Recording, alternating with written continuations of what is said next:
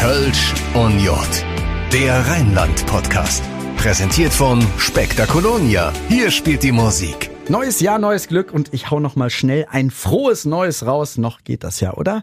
Und ihr habt es vielleicht gehört, wir haben ein bisschen am Namen rumgebastelt. Wir sind jetzt Kölsch Uniot, der Rheinland Podcast. Ich bin und ich bleibe auch für euch Dominik Becker und ich darf auch in diesem Jahr wieder euer Podcast Host sein. Wir kümmern uns heute um eine knackige, um eine schnelle und ganz ganz kurze Session im Karneval bei uns im Rheinland. Was ist anders? Was bedeutet überhaupt kurze Session? Was steht da so an für die Prinzen, die Prinzenpaare, die drei Gestirne? Was hat es mit den Insignien der Macht zu tun? Das sind so Fragen, die ich in dieser ersten Podcast-Folge im neuen Jahr klären möchte. Dafür braucht es einen Gast, der sich auskennt. Ich freue mich auf Markus Gottschalk. Markus ist ein Karnevalist durch und durch. Er ist, seitdem er 16 ist, bei der Prinzengarde Köln mittlerweile im Vorstand angekommen und auch im Festkomitee Kölner Karneval hinterlässt er so seine Fußspuren. Er ist der Mann, der die Zügel, der das Protokoll rund um das Kölner Dreigestirn in der Hand im Griff hat, denn er weiß, wie es läuft. In der Session 2011, 2012 erfüllte er sich damals seinen großen Kindheitstraum. Er durfte als Prinz Markus II. das Kölner Dreigestirn anführen. Also der Mann weiß, wie es im Kölner Karneval läuft. Er ist aber so erfahren, dass er das ganze Jeckespiel in der ganzen Region bei uns im Rheinland kennt und dass auch viele Karnevalisten, Festausschüsse, Komitees diesen Mann auch außerhalb von Köln kennen. Und in Sachen Bekanntheit wird da mit Sicherheit in diesem Jahr nochmal ein großer Schub dazukommen, denn Markus wird zum ersten Mal die große Fernsehsitzung am Rosenmontag im Gürzenich moderieren. Wahnsinn. Markus, ich freue mich, äh, dass du dabei bist und Teil dieser Podcast-Folge bist. Ja, in dieser allerersten. Schön, dass du da bist. Ja, ich freue mich auch hier zu sein. Vielen Dank. Markus, bist du gut ins neue Jahr gestartet? Ja, ganz interessant sogar. Ich war in Sydney tatsächlich und habe an der Oper gestanden und habe das Feuerwerk gesehen. Es war traumhaft. Wow, also äh, raus aus Köln. Du bist geflüchtet. Ähm, besondere Erlebnisse wahrscheinlich, ne? Ja, ja also ich glaube, wer das mal im Fernsehen gesehen hat, der kann sich vorstellen, wie das in Sydney an Silvester abgeht. Und das war ein einmaliges, schönes Erlebnis. Äh, ich will gar nicht mehr mehr von dir hören. Sollen wir das Ganze hier schon beenden? Das ist ja Wahnsinn.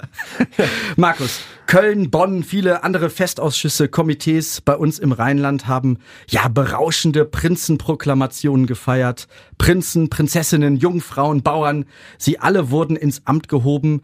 Wie hoch ist dieses Ereignis im Karneval einzuschätzen, einzuordnen? Eine Proklamation. Du selbst hast es ja auch schon äh, mehrfach miterlebt, einmal selbst als Prinz. Ja, genau. Die Proklamation, so sagen wir in Köln immer, ist das höchste gesellschaftliche Ereignis der Stadt. Da trifft sich im Grunde alles, ähm, was Rang und Namen hat in irgendeiner Form. Und es ist das erste Mal, dass man sich im neuen Jahr sieht. Man wünscht sich natürlich gegenseitig ein frohes neues Jahr. Man ist festlich gekleidet. Also man hat entweder Frack und Smoking an, die Damen ein Abendkleid und es ist schon eine ganz besondere Atmosphäre, dann auch in diesen ehrwürdigen Gürzen nicht zu kommen. Ja, und dann ist natürlich das Spannende, wie wird sich das neue Dreigestirn ähm, darstellen, wie wird es auf der Bühne wirken? Ja, und das haben die drei doch ganz hervorragend gemacht. Ähm, Frack hast du gesagt, Abendkleid, also da kommt keiner mit einer Pappnase hin, ne? Egal, egal ob in, im, im Kölner Gürzenich oder bei den Bonnern oder im Rhein-Erft-Kreis, im Rhein-Sieg-Kreis. Ja, das weiß ich gar nicht, wie es woanders ist. Ähm, in Köln ist es auf jeden Fall so, dass man sich sehr schick anzieht. Ähm, ich glaube, wenn ich das richtig gesehen habe, mal im Internet, haben die Bonner schon Kostüm an bei der Proklamation. Aber uns ist es sehr festlich in Köln auf jeden Fall. Da muss man sich dann eine besondere Robe auch raussuchen. Nicht jeder hat äh, ein Smoking oder den tollen Anzug zu Hause im Schrank. Ne? Ja, das ist richtig. Ähm, äh, ist eine besondere Strahlkraft, so eine Proklamation, egal wo, oder? Ja, es ist ein Knistern in der Luft bei der Proklamation, definitiv. Ähm, natürlich, das Fernsehen ist dabei. Das macht es natürlich auch nochmal besonders. Äh, man sieht die ganzen Kameras überall rumschwirren. Man hat irgendwie eine, eine ganz besondere Atmosphäre in diesem Gürzenich bei dieser Proklamation wie ich eben schon sagte, die Spannung, es knistert in der Luft, man ist aufgeregt. Auch für das Dreigestirn ist man selber mit aufgeregt, weil die natürlich zum allerersten Mal in ihren prächtigen Ornaten in den Saal einziehen werden. Das ist einfach eine so schöne Geschichte jedes Jahr aufs Neue, dass ich mich jedes Mal aufs Neue richtig gut drauf freue. Und ich glaube, da können wir für alle Prinzen und alle Prinzenpaare bei uns im Rheinland sprechen, um sich mal vielleicht emotional in dieses Thema reinzudenken. Du hast es ja erlebt. Ab diesem Tag ändert sich mindestens mal karnevalistisch alles, oder? Absolut. Also wenn ich jetzt an 2012 denke, wo ich selber in die Rolle geschlüpft bin des Prinzen Karneval, muss ich ganz ehrlich sagen, ich dachte bis dahin, ich würde alles kennen vom Karneval, weil ich ja auch ähm, viele Jahre schon Adjutant davor gewesen bin. Aber wenn man dann tatsächlich in dieser Rolle steckt und in diesem Ornat durch Köln zieht, erlebt man den Karneval noch einmal komplett anders. Es sind ähm, so viele Facetten, die man neu entdeckt, die man neu erleben kann. Ähm, das verändert einen, das prägt einen auch nachhaltig, definitiv. Man wird durch die Stadt und auch durch die Säle getragen, oder?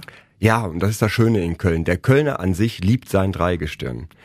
Und da ist es ganz egal, welche Person in diesem Ornat steckt. Die Figur ist das Wichtigste und man als Darsteller, wie ich damals 2012 oder Sascha jetzt 2024 in der Rolle des Prinzen, ähm, du gibst dieser Figur sozusagen einen Charakter, du, du schenkst dieser Figur das Leben für diese paar Wochen und das ist das Besondere daran. Die sehen immer gleich aus, jedes Jahr, aber sind doch immer ein bisschen anders, weil halt jeder Jack anders ist. Du hast gerade gesagt, für ein paar Wochen bringen wir mal den Kalender ins Spiel. Ähm, da kannst du ja fürs Dreigestirn sprechen. Das gilt ja mit Sicherheit auch für viele andere Tollitäten bei uns im Rheinland in der gesamten Jeckenregion. Äh, für die einen was mehr, für die anderen was weniger. Aber grundsätzlich ist der Kalender voll und man taktet jetzt richtig durch. Absolut. Wir sprechen hier von circa 400 Terminen, die ein Dreigestirn absolvieren muss das ist in den echt, paar Wochen. Das ist Wahnsinn. Ja, das ist eine logistische Meisterleistung. Ähm, wir planen das immer so circa zwei Jahre im Voraus, muss man sagen. Die ganzen Sitzungsplanungen gehen ungefähr zwei Jahre im Voraus ins Rennen. Dementsprechend müssen wir, wo wir die Termine des Dreigestirns planen, dementsprechend auch zwei Jahre im Voraus planen, ohne zu wissen, wer überhaupt Dreigestirn sein wird in dem Jahr. Das setzt sich aus ganz, ganz vielen verschiedenen Terminen zusammen. Klar, die Sitzungen werden besucht.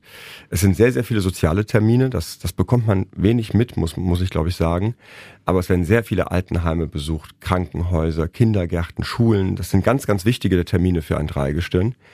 Und man besucht natürlich ähm, ja Partner des Festkomitees, die ähm, letztendlich dafür sorgen, dass wir überhaupt den Karneval in dieser Form feiern können. Wie gelingt das? Also zwei Jahre im Vorfeld.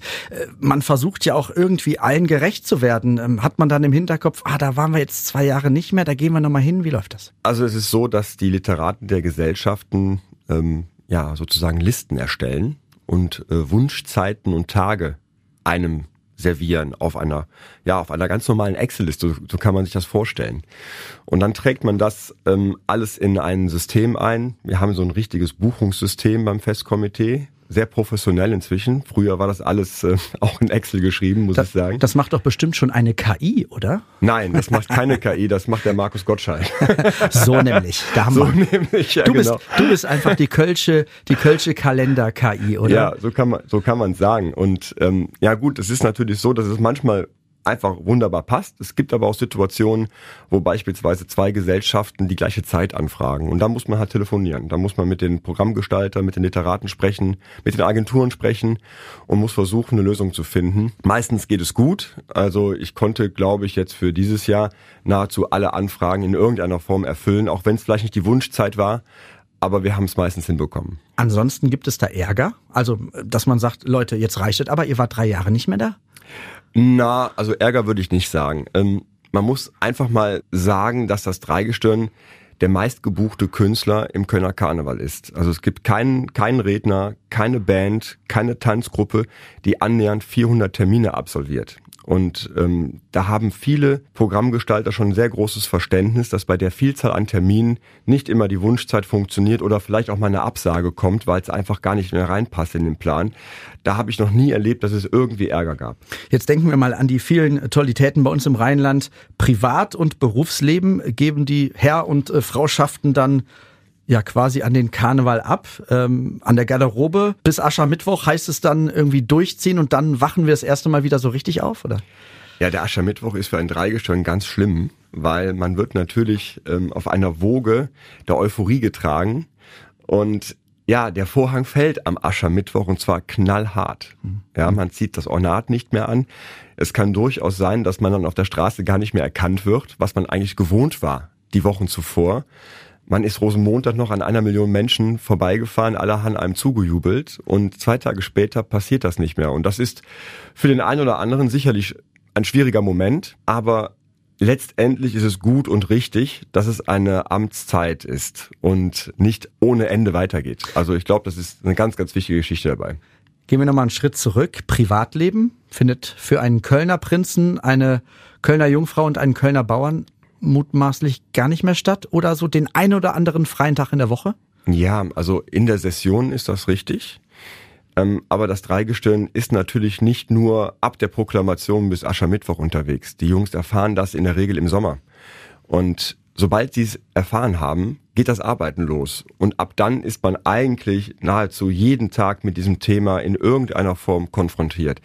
Sei es bei Arbeitstreffen, bei Trainingsabenden, sei es dabei, dass man sich selber zu Hause hinsetzt und Reden schreibt.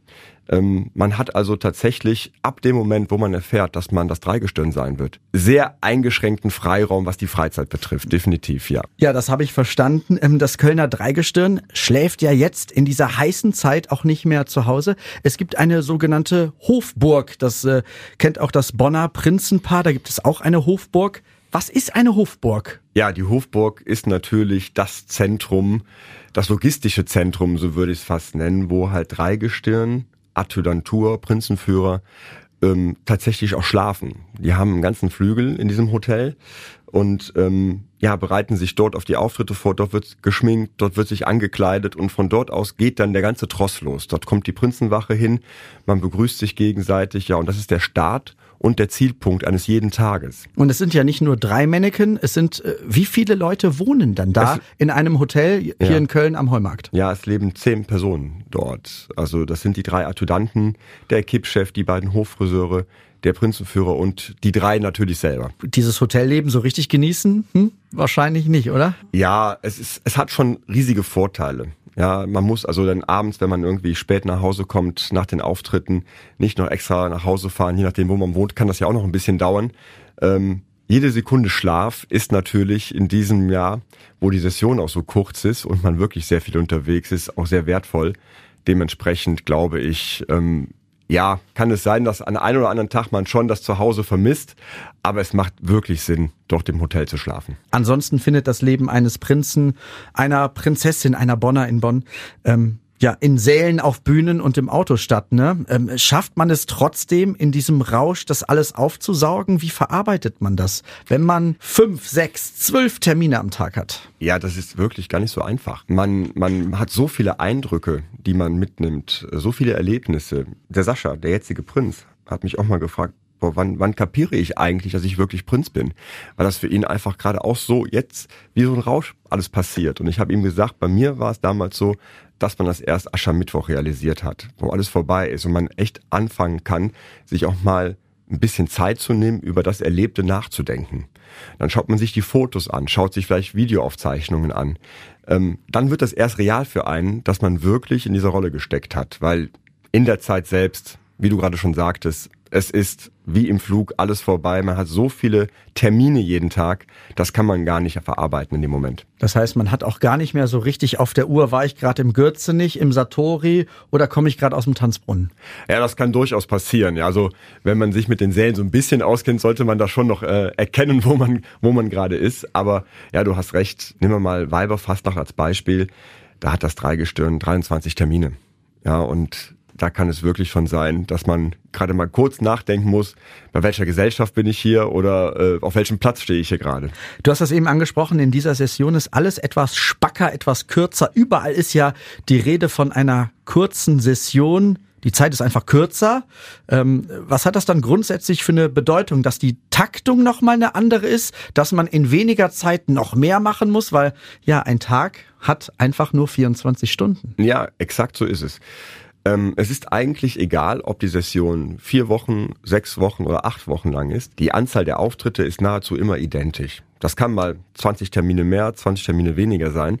Aber wir haben immer so um die 400 Termine wie gesagt, ganz egal, ob in vier Wochen oder in acht Wochen. Das heißt, je kürzer eine Session ist, desto mehr Termine pro Tag und desto weniger Pausenmöglichkeiten hat man zwischendurch. Heißt auch, die Auftritte werden ein bisschen ab, abgespeckt, dass man sagt, na ja, ihr singt jetzt eigentlich ein Medley, das dauert sechs Minuten. Nee, das wird gestrichen, ihr müsst weiter. Nächster Saal, nächstes Altenheim. Ja, eigentlich darf das nicht sein, weil die Gesellschaften planen natürlich auch mit dem Dreigestirn. Das heißt, die erwarten auch eine gewisse Dauer des Auftritts, sonst haben die nachher ein Loch im Programm, weil der nächste Künstler unter Umständen nicht da ist.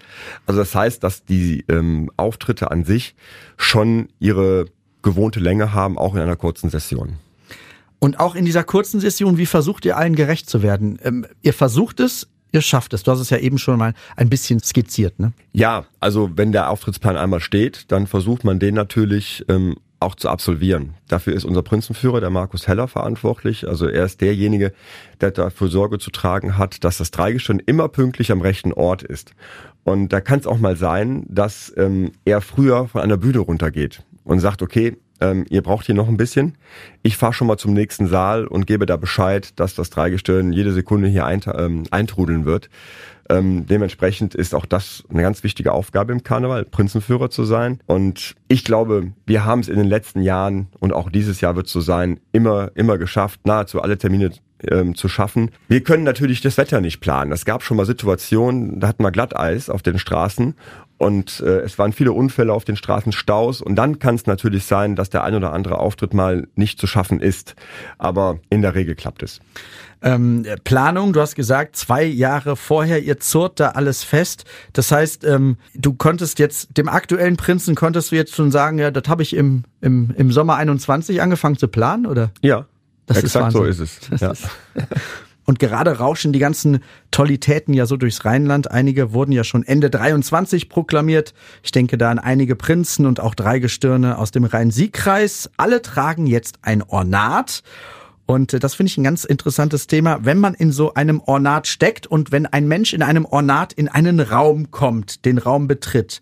Ich finde, das ist direkt immer was ganz, ganz Besonderes. Was ist dieses Magische, dieses Faszinierende? Ja, das ist eine sehr gute Frage. Das Ornat hat eine unglaubliche Strahlkraft. Und ich habe das eben schon mal so angedeutet, der Kölner liebt halt sein Dreigestirn. Und der Kölner erwartet, dass das Dreigestirn so aussieht, wie es immer aussieht. Das ist das Schöne daran. Das Ornat sieht jedes Jahr exakt identisch aus. Und die drei Personen geben dieser Figur einfach nur den Charakter und das Leben für diese paar Wochen. Und das Ornat ist wirklich sehr fein hergestellt. Mit ganz viel Goldbestickung, mit ganz viel Kleinigkeiten, die man vielleicht aus der Ferne gar nicht sieht. Das sind also wirklich sehr, sehr edle Roben. Ähm, und wenn ein Dreigestirn ein Foyer betritt, merkt man ja auch direkt, dass Menschentrauben sich bilden. Man will, möchte Fotos machen mit den drei. Da geht direkt so ein Raunen. Absolut. Ne? Da geht ja, so ein Raunen äh, durch den Saal. Ja. Absolut. Ja. Man merkt das sofort. Der Prinz ist da mhm. oder das Dreigestirn ist da, wird gerufen. Und es ist direkt so eine gewisse Nervosität da. Und ähm, ich habe mal gesagt, dass das eigentlich die königliche Familie von Köln ist. Und in diesem Jahr passt es ja auch noch besonders gut, dass wir äh, mit dem Dreigestirn eine wirkliche Familie haben, mit Vater, Bruder und Sohn letztendlich, die das Dreigestirn bilden. Und da passt dieser Begriff ja wie die Faust aufs Auge, ja. Markus, du hast selber in dieser besonderen Robe im Ornat drin gesteckt. Ähm, ist das schwer? Wir versuchen das mal irgendwie den Hörerinnen und Hörern zu beschreiben. Ist das schwer? Ist das vielleicht sogar lästig zu tragen, weil es so unbequem ist? Ist es warm oder ist es einfach nur eine riesige Ehre? Dieses auf jeden Fall. Ja, die, eine Ehre ist es auf jeden Fall. Ich meine, ähm, es haben ja jedes Jahr nur drei Kölner überhaupt die Möglichkeit, in eine dieser Roben zu steigen. Das muss man sich mal vorstellen. Das ist ja drei von einer Million. Das ist ja äh, eine so große Ehre, dann wirklich diese Robe tragen zu dürfen oder dieses Ornat tragen zu dürfen. Ähm, ich kann jetzt nur für den Prinzen sprechen, weil ich natürlich das Prinzenornat getragen habe. Das ist total bequem. Es ist ähm, also überhaupt nicht lästig. Man muss sich an diesen Kragen gewöhnen, der so ein bisschen das Oberteil nach hinten runterzieht. Ja, weil das Cape, das hat ja schon ein Gewicht. Aber letztendlich ist das ein, ein so tolles Gefühl, dieses Ornat tragen zu dürfen. Dementsprechend würde ich das niemals als lästig oder so bezeichnen. Es ist auf jeden Fall bequem. Und in Strumpfhose fühlt man sich dann irgendwann auch wohl, ne? Ja, da muss ich sagen, ähm, das ist natürlich eine Gewohnheitssache. Ähm, ich habe tatsächlich in der Zeit, bevor es bei mir losging, ein bisschen Wadentraining gemacht, damit das nicht ganz so blöd aussieht in der Strumpfhose. Bein, Beinpresse. Ja, genau.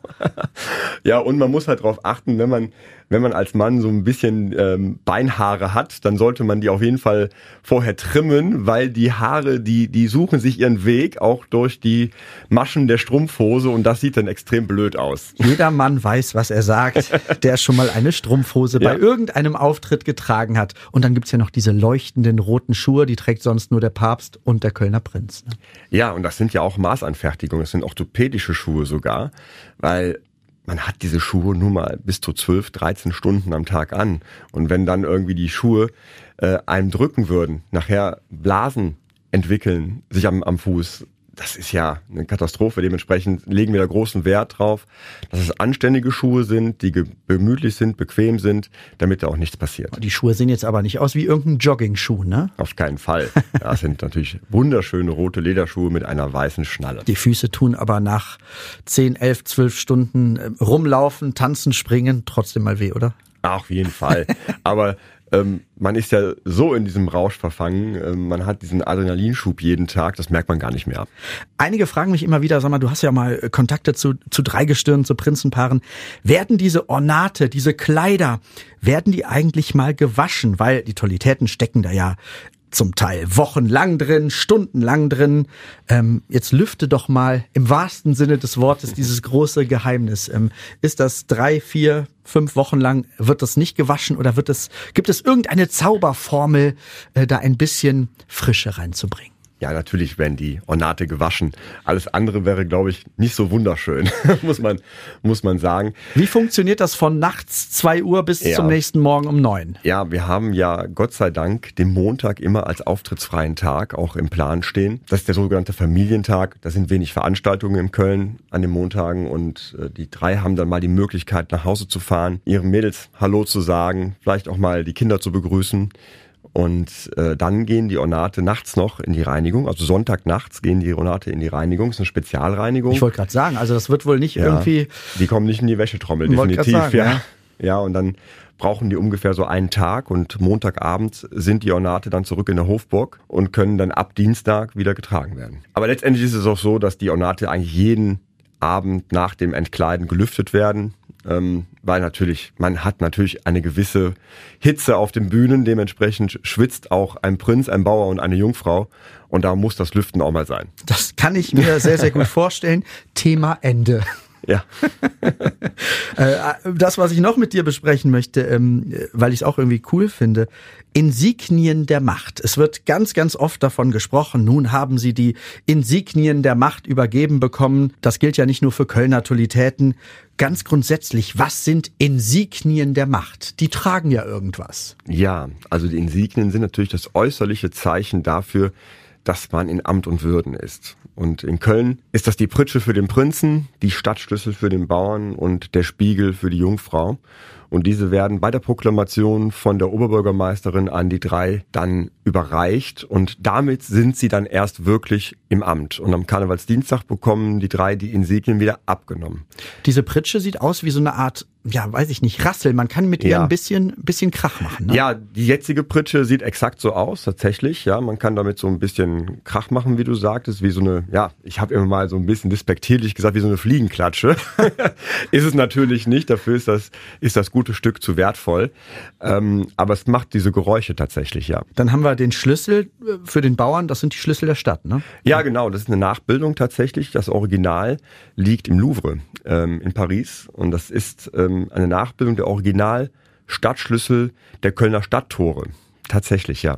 Und Jungfrau, die natürlich immer wieder schön aussehen muss und mal in den Spiegel guckt, aber auch euch anderen Menschen mal den Spiegel vorhalten. Ne? Ja, genau. Ähm, die Jungfrau soll sich im Spiegel selbst bewundern, die Schönheit soll sie selber sehen und soll natürlich dem Nah den Spiegel vorhalten.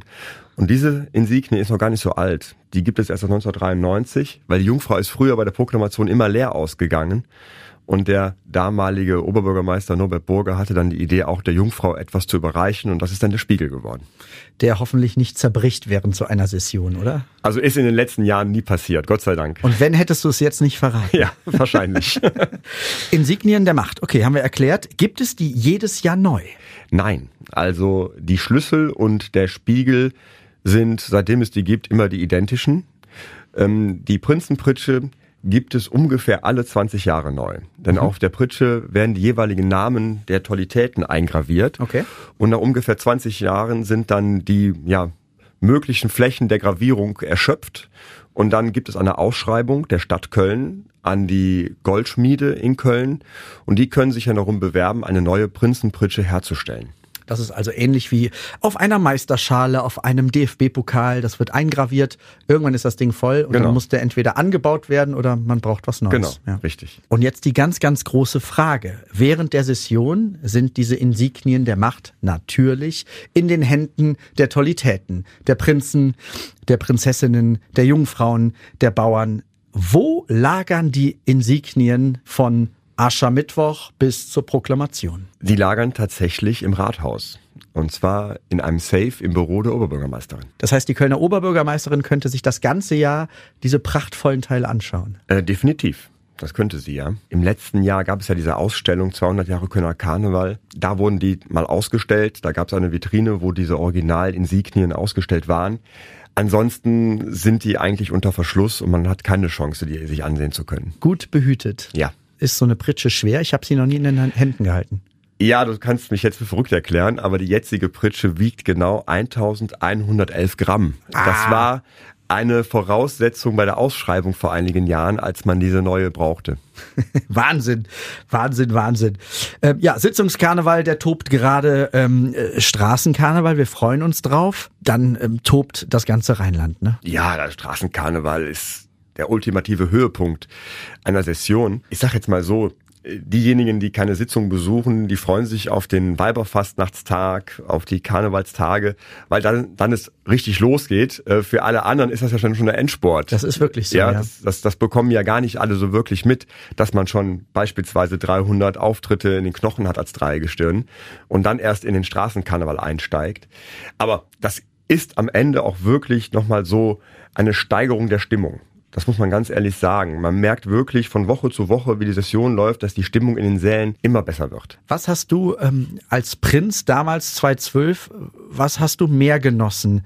Ähm, durch die Säle zu ziehen? Ja, bei einer unfassbaren Taktung oder dieses ja, dieses Karnevals-Straßenfreiheitsgefühl dann draußen Ach, zu sein? Schwierige Frage, weil alles natürlich seine Besonderheiten hat. Also ich als, als Kind habe immer den Karneval auf der Straße gefeiert und habe auch am Rosenmontag den Wunsch entwickelt, einmal selber im Dreigestirn sein zu wollen.